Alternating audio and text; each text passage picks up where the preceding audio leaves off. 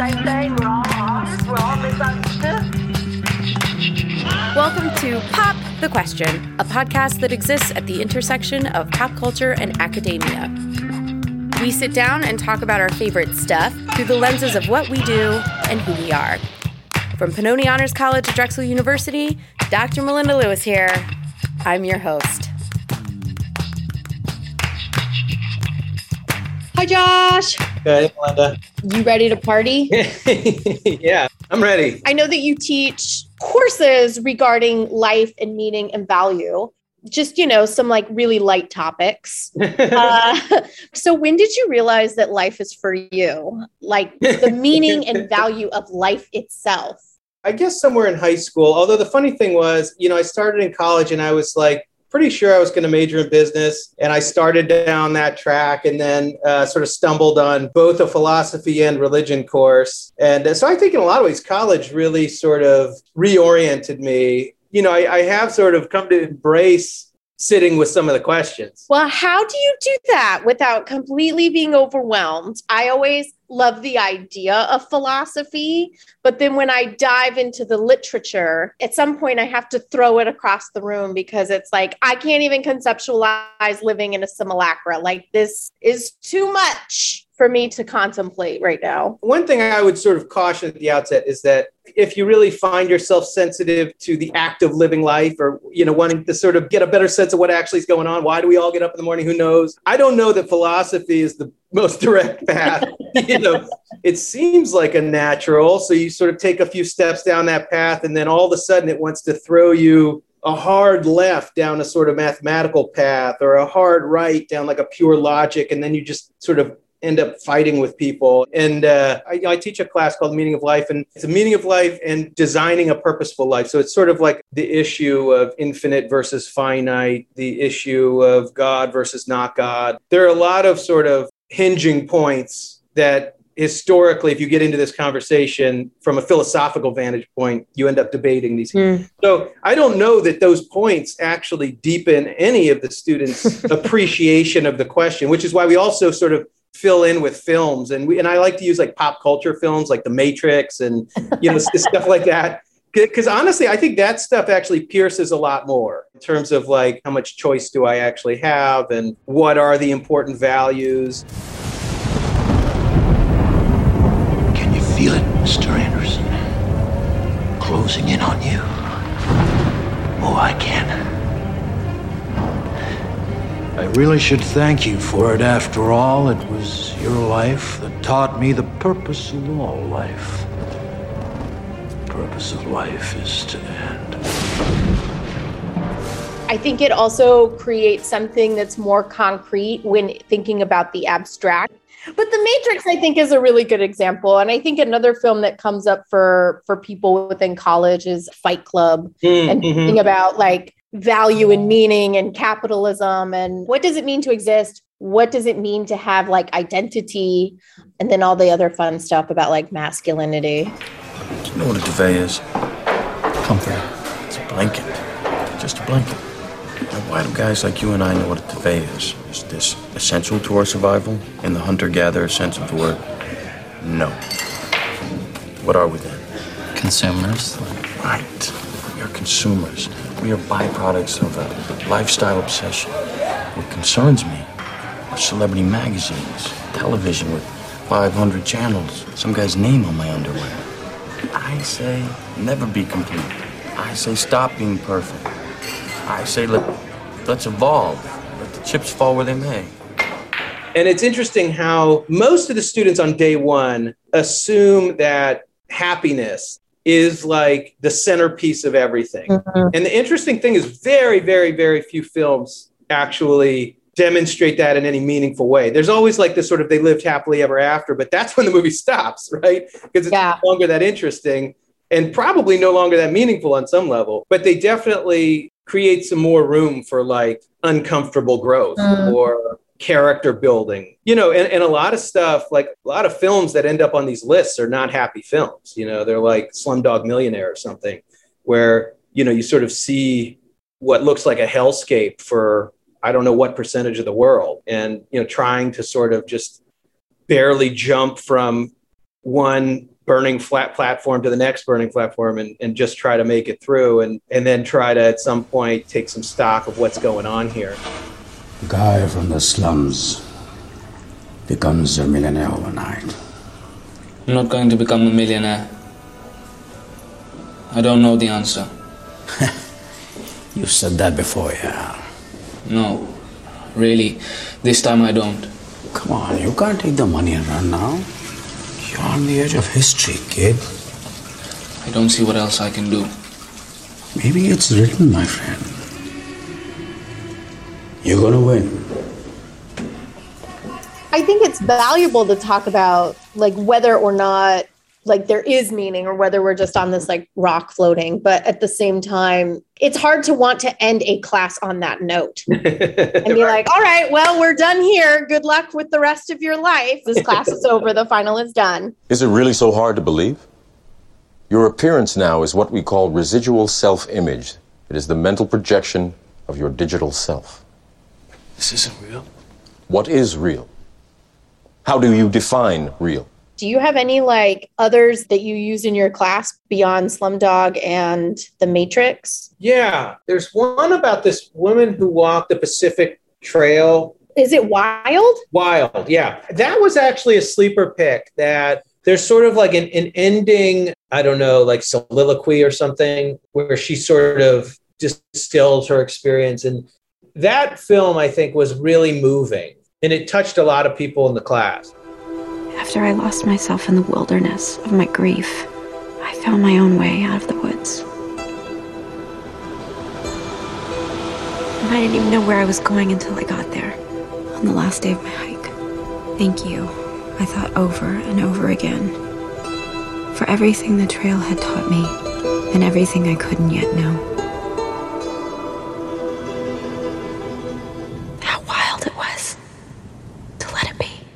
Precious was much more complicated. It's incredibly insightful on, on several different levels of just sort of human coping power and finding meaning and finding sort of normalcy and just losing it. Nobody loved me. People do love you, Precious. Please don't lie to me, Miss Rain. Love ain't done nothing for me. That wasn't love, Precious. Meaning of life stuff is not always positive. And i think i think it's probably important to be tracking the hellscape that a lot of people live in and how they're still coping and trying to wend their way through it and um, find meaning and grab onto important things. You know these sort of like middle class triumphant go out and be somebody kind of films sort of miss the boat on the world a lot of people live in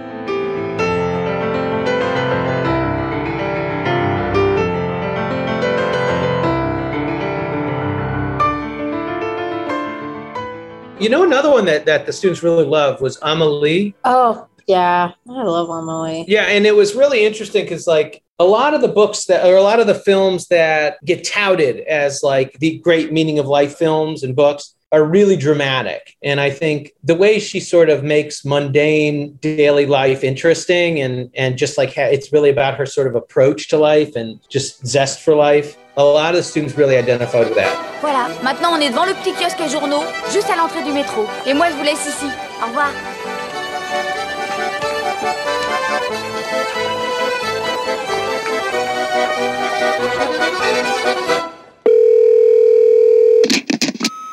Hey, it's your mom. I have a question about that podcast you do. Are you on the Instagram or the Twitter or the Facebook? You know, like if I have an idea for a podcast, how do I get in touch with you? Love you. Bye.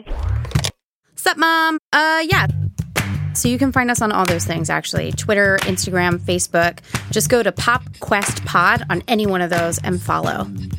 If you want to send us ideas, you can either go over to our website and leave us a message at PopQ Podcast, or you can get us directly at popq at drexel.edu. You can actually find us on iTunes, Spotify, Stitcher. Um, I can help set it up when I get home, but then you have to promise me to rate and review. All right, love you. Bye.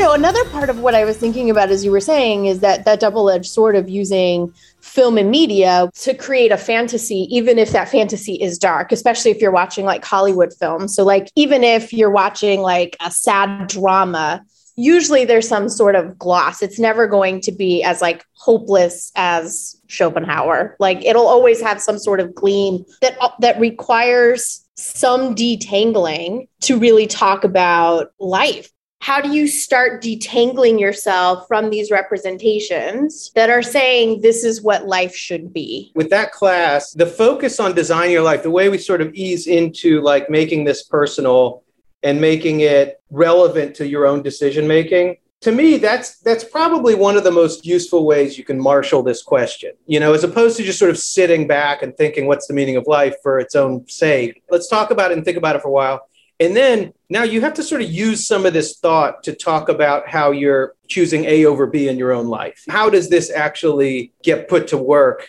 in your own decision making as opposed to sort of like just sitting on a rock philosophizing? So that's something that's kind of interesting in the class to just point out the fact that you can't always have your cake and eat it too. You know, like you have to figure out which one of these types of approaches to the question of the meaning of life are you going to privilege, you know, more than others. Yeah, yeah. I guess I have my own natural bias that, like, the same as you, that's it would be kind of a bummer if people took the class and left it thinking, oh, there's no meaning. All right, I'll get back to my day job, you know. Uh, but I think it could be, in some ways, the way the class is structured. It could also be that the Designing Your Life book we go to after the sort of meaning of life reader is very upbeat Silicon Valley. Hey, I can do anything. You can do anything. You're smart. I'm smart. Let's go do great things together. And, you know, you have every possibility in the world. And so designing your life really boils itself down to talk to people and try stuff. Mm. And I think in terms of trying to find your way in the world, one of the smartest things it has that it can say that I haven't seen in a lot of other places is don't spend too much time in your head? What is our fate? Is there heaven and hell? Do we reincarnate? Is mankind evolving? Or is it too late? What tonight is the meaning of life? You are here, you are wherever you are, and you're trying to figure out stimulus in the world and, w- and whether you like it or don't like it or whether it's meaningful or not meaningful so the best thing you can do is start getting data points. Just take a step one way or another. And, and the way to take a step is to talk to people and try stuff. You know, if you want to aim off in a certain direction, like woodworking sounds interesting, then just start brainstorming what would be ways to try that. You know, and there's a million, there's a million ways to try that. Take a class, talk to someone you know who does it, you know, ask any of your friends if, if they know anyone who does it watch YouTube videos. There's a million things you can do to sort of start down some path to try something or to, to figure out whether you like it or not. Yeah. And I think that idea of like putting together theory and praxis is so important of like, yeah, we can like sit and muse and ponder, but what are we doing if not kind of moving beyond that and putting it into practice. Um, and I'd like to continue that thread with like woodworking. How do you enter into that woodworking world?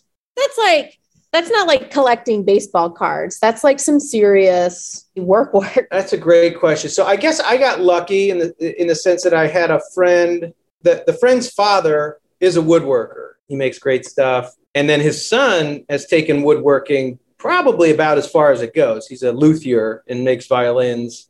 And he's a close friend of ours. So I guess, you know, we've been around it a little bit. And I think I also have a piece of me that that likes to sort of keep some foot in the physical world. I remember actually a philosophy teacher of mine told me about a philosophy teacher of his.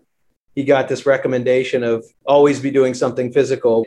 And I think it's really good advice, particularly in things like philosophy and philosophy of religion. You can really get lost in, in the texts and in the books and you know just kind of hang out in that theoretical space and lose touch with the physical world and other people and things like that. Yeah, and I had I sort of lived on I'd lived on a boat during grad school too. I think that had kind of broken the seal a little bit to learn how to fix it. I didn't grow up knowing how to do anything. I mean, make anything or fix anything or so I guess I felt a little competent kind of, but not really. I'm not inherently a patient person. And I think uh, one of the reasons I wanted to do it is to build patience because I sort of recognize that it's not a natural thing that comes to me. And, and it's funny because the guy I'm working with, I think he is fairly naturally patient. And I think, you know, he sees it in me and he's always sort of telling me to slow down. But I think, you know, one of the interesting things I noticed is um, sawing. I was hand sawing and he, you know, he was sort of showing me how to do dovetail joints. And it was, it was sort of like, I wasn't getting it. I was sawing too fast. I was like, I was too interested in being done with sawing. I could see him getting frustrated. And he sort of stops. He's like, look, this is all you have to do right now. This is it. Stanley, see this? This is this. This ain't something else. This is this. From now on, you're on your own. That to me was like a sort of eye opening moment of like, I'm doing this precisely because this is all I have to do right now. All I have to do is make this cut, or all I have to do is sand this so that, you know, it all feels this way you know so there's something to that that i think started to become more and more obvious to me in this other class that i was teaching in the last term which was about digital wellness and mindfulness. But you know a lot of the mindfulness literature is really just trying to dial in on that. Like um, just do this right? You're doing dishes. Just do the dishes. We read this text by Thich Nhat Hanh that, that like sort of changed how i do dishes of like you know it's not that complicated to be mindful. Just don't do two things at once you know? Like don't do the dishes while you're thinking about what else has to happen that day. I'll do the dishes. One more, one more, Chaka. One more, one more. Wait, wait, wait, wait, wait. Hey, get out of the shot. Dishes are done, man. Cleans them down to the shot. So I think for me, that's the draw. I think the draw is the sort of mindfulness aspect the you know the sort of creating making something with your hands. And also wood itself to me is like really beautiful and feels really nice and smells nice. And for me there's a lot of aspects of it that have been really rewarding. And then also once you make something it just sort of you know for right now it kind of goes in our house. We have so much ikea junk to replace that uh, i get to see it all the time and i get to touch it and i get to walk past it and there's something that sort of lingers too that's that's really you know feels rewarding. Yeah it really does feel like an embodiment of all the things that we've talked about thus far of just like stepping back of evaluating of doing of enacting. But if you had to like offer like one solid final word one bit of advice what would it be? So talk to people and try stuff i think is one piece of it. And then I think the other piece of it is sort of the mindfulness piece of like check in with yourself along the way. Like, you know, if you can experiment with a meditation practice or journaling practice where you have some sense of whether on a deeper level things are working or not working so that you would be able to kind of marry that up on a deeper level with the talking to people and trying stuff. And I should add caveat that I'd give myself like a five out of 10 on both of them. Well, I've taken a lot of notes. So thanks a lot for providing me my own framework. I feel like I've cheated my way into taking this class without auditing this class. And I'm really excited to have these points to explore. So, yeah, thanks so much, Josh. This was really great. Thanks for having me, Melinda. This was a lot of fun. Yeah, take care. Yeah. Pop the Question was researched and hosted by Dr. Melinda Lewis. Our theme music and episodes are produced by Brian Kantorek, with additional audio production by Noah Levine. All of this was done under the directorship of Erica Levy Zellinger, the deanship of Dr. Paula Marantz Cohen, and the Pennoni Honors College at Drexel University. I know it's important. I do. I honestly do. But we talking about practice, man. What are we talking about?